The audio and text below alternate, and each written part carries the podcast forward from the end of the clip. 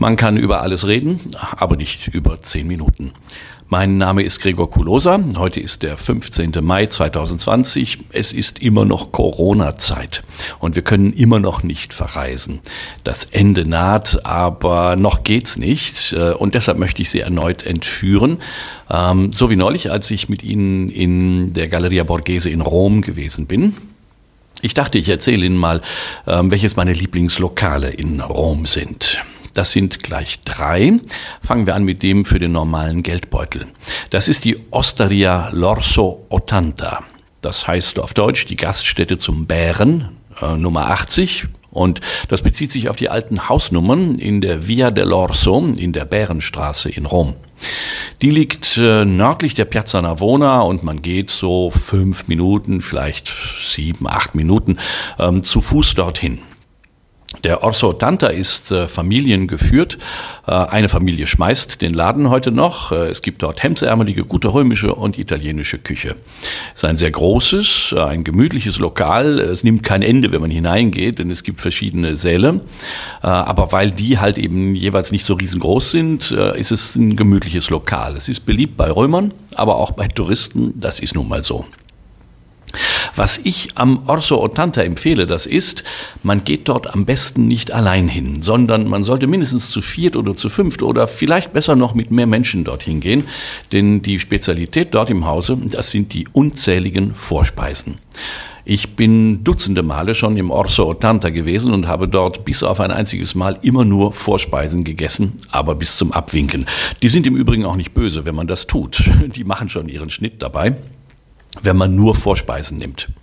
Es gibt da die üblichen Verdächtigen, nämlich Schinken, Salami, Mortadella, Landkäse, äh, Oliven, Insalata Mista, Tomatensalat. Ja, ne, das gibt's überall. Aber dann geht's richtig los mit äh, leckerer Mozzarella, Kartoffeln aus dem Backofen, großartigen Artischocken, frittierten Auberginenscheiben, weißen Böhnchen in schmackhafter Tomaten-Knoblauchsoße, geschnippelten Fenchenknollen, frittierter Zucchini, Hackfleisch, Bällchen, Tintenfisch, Ringen, Muscheln und anderen Meeresfrüchten, alles bis zum Abwinken und eigentlich braucht man danach keine Hauptspeise mehr.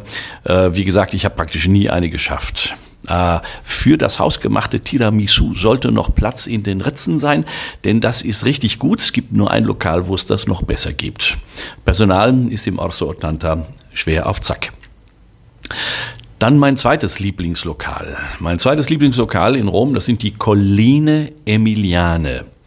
Collina heißt Hügel oder Hügelchen, ähm, der Emilia, Colline Emiliane. Ähm, das heißt so viel wie, dort gibt's emilianische Küche. In der Tat, die Betreiber dieses Lokals, die haben die Vorfahren der Betreiber dieses Lokals, die stammten aus der Emilia, Emilia Romagna, also aus der Gegend ähm, von Bologna bis nach äh, Parma, sagen wir, Parma, Piacenza.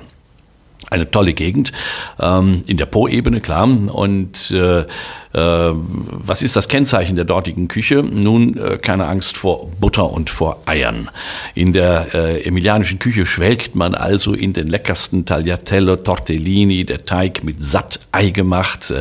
Äh, man hat herrliche, fantastische, schwere Ragouts aus Schweine- und Rinderhack, gedünstet in guter Butter.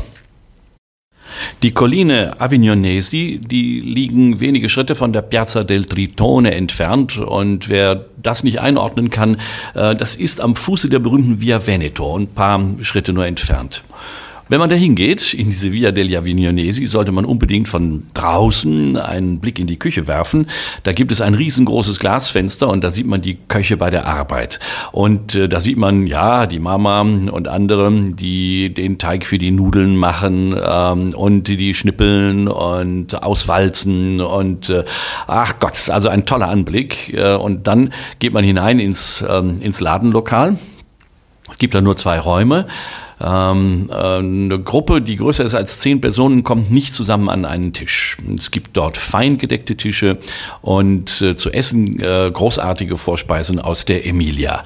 Ah, Parmaschinken, Parmesankäse, gekochten Schinken oder Coppa, das ist äh, getrockneter, gepökelter Aufschnitt aus Schweinenacken ähm, oder kleine Brothäppchen aus frittiertem Pizzateig. Alle Pastaspeisen, wie gesagt, hausgemacht vor den Augen der Gäste. Auch im Lokal gibt's nochmal ein großes Fenster, durch das man in die Küche hineinschauen kann.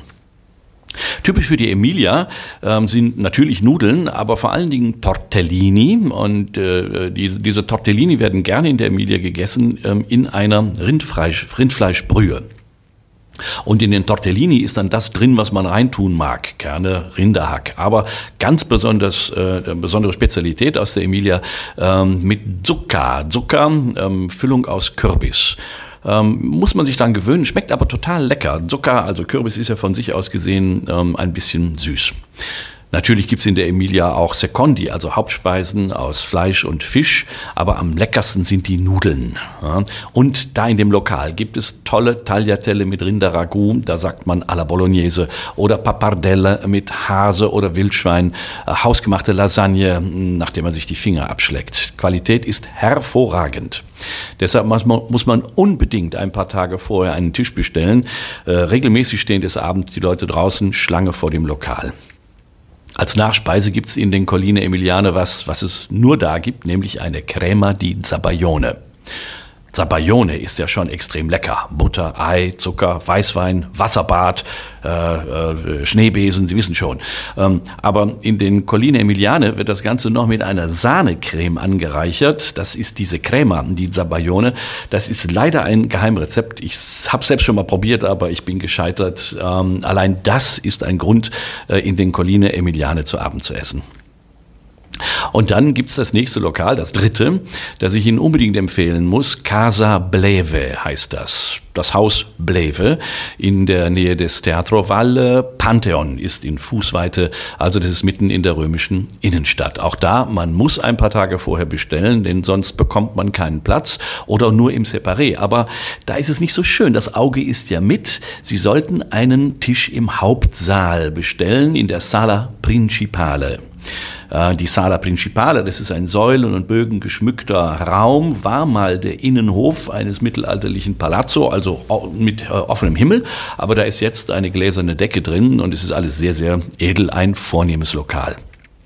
Erstklassiger Service, super Weinkarte, ähm, mit Weinen aus allen Ecken von Italien. Das letzte Mal gab es sogar meinen Lieblingswein aus Sizilien vom Weingut Zisola bei Noto, ein herrlicher Rotwein. Was gibt's da an Vorspeisen? Nur das Beste. Burrata von der Büffelin zusammen mit Kirschtomätchen aus dem Backofen oder Carpaccio vom piemontesischen Rind mit gehobeltem Parmesankäse oder frische Zucchiniblüten mit Pistazien und Ricotta gefüllt. Sehr, sehr lecker als Vorspeise. Das ist Tartar vom Fang des Tages, also Schrimps oder Tintenfisch oder Garnelen oder so etwas roh. Ja, geschnitten in Scheibchen mit Zitrone oder einer anderen Beize. Ganz, ganz herrlich. Dann isst man dort Linguini, Tagliolini, Tonnarelli mit Lamm oder mit Meeresfrüchten, Spargel oder, oder, oder. Und wenn man dann noch kann, dann gibt es die sehr zu empfehlenden Secondi, also Hauptspeisen aus Fisch oder Fleisch, beispielsweise Tagliata vom Rinderfilet. Tagliata, das ist das, was die Italiener ähm, häufig äh, als Steak präsentieren. Tagliare heißt schneiden und eine Tagliata heißt etwas Geschnittenes, nämlich ein Stück Rinderfilet aufgeschnitten in verschiedenen Scheiben. Darüber gibt es dann sehr häufig sehr, sehr leckeren Balsamessig und gehobelten Parmesankäse oder so. In den ähm, in der Casa Bleve kann man auch sehr, sehr gefahrlos Tartar vom piemontesischen Rind essen. Ähm, Tartar ist ja immer so eine Sache, man muss der Küche vertrauen. Ne? Es gibt dort Lammkoteletts, Bacala, Stockfisch mit Kichererbsen, Rosmarin und Salbei oder Seeteufel mit Kapern und Oliven. Und äh, auch da muss man unbedingt das hausgemachte Tiramisu nehmen, das ist das Beste in ganz Rom. Besser habe ich es noch nicht äh, gegessen. Ähm, so gegen halb elf äh, kommt dann die Oma, die Besitzerin Signora Tina, durch das Lokal. Ja? Die hat dann noch die Mütze aus der Küche, hat die Schürze, die ist befleckt. Die Signora Tina ist nicht sonderlich groß, ich würde sagen eins sechzig oder sowas. Und als wir das letzte Mal da waren, da kam sie und schleppte sich mit einer fünf Liter Flasche Grappa von Tisch zu Tisch, Hausmarke, und äh, hielt an jedem Tisch ein Schwätzchen äh, und nahm die Honneurs entgegen, äh, wegen der tollen Küche. Äh, und äh, Signora Tina ließ dann die die dicke, fette Flasche sehr, sehr großzügig kreisen. Ich glaube, die bekommt die jeden Abend leer. In der Casa Bleve kann man jeden Tag zu Mittag und zu Abend essen, nur sonntags ist sie leider zu. Okay, meine Damen und Herren, das war ein kleiner Ausflug ins kulinarische Rom. Es gibt noch viel mehr zu berichten, aber das ist eine andere Geschichte. Die erzähle ich Ihnen später einmal. Fürs Erste vielen Dank fürs Zuhören und alles wird gut.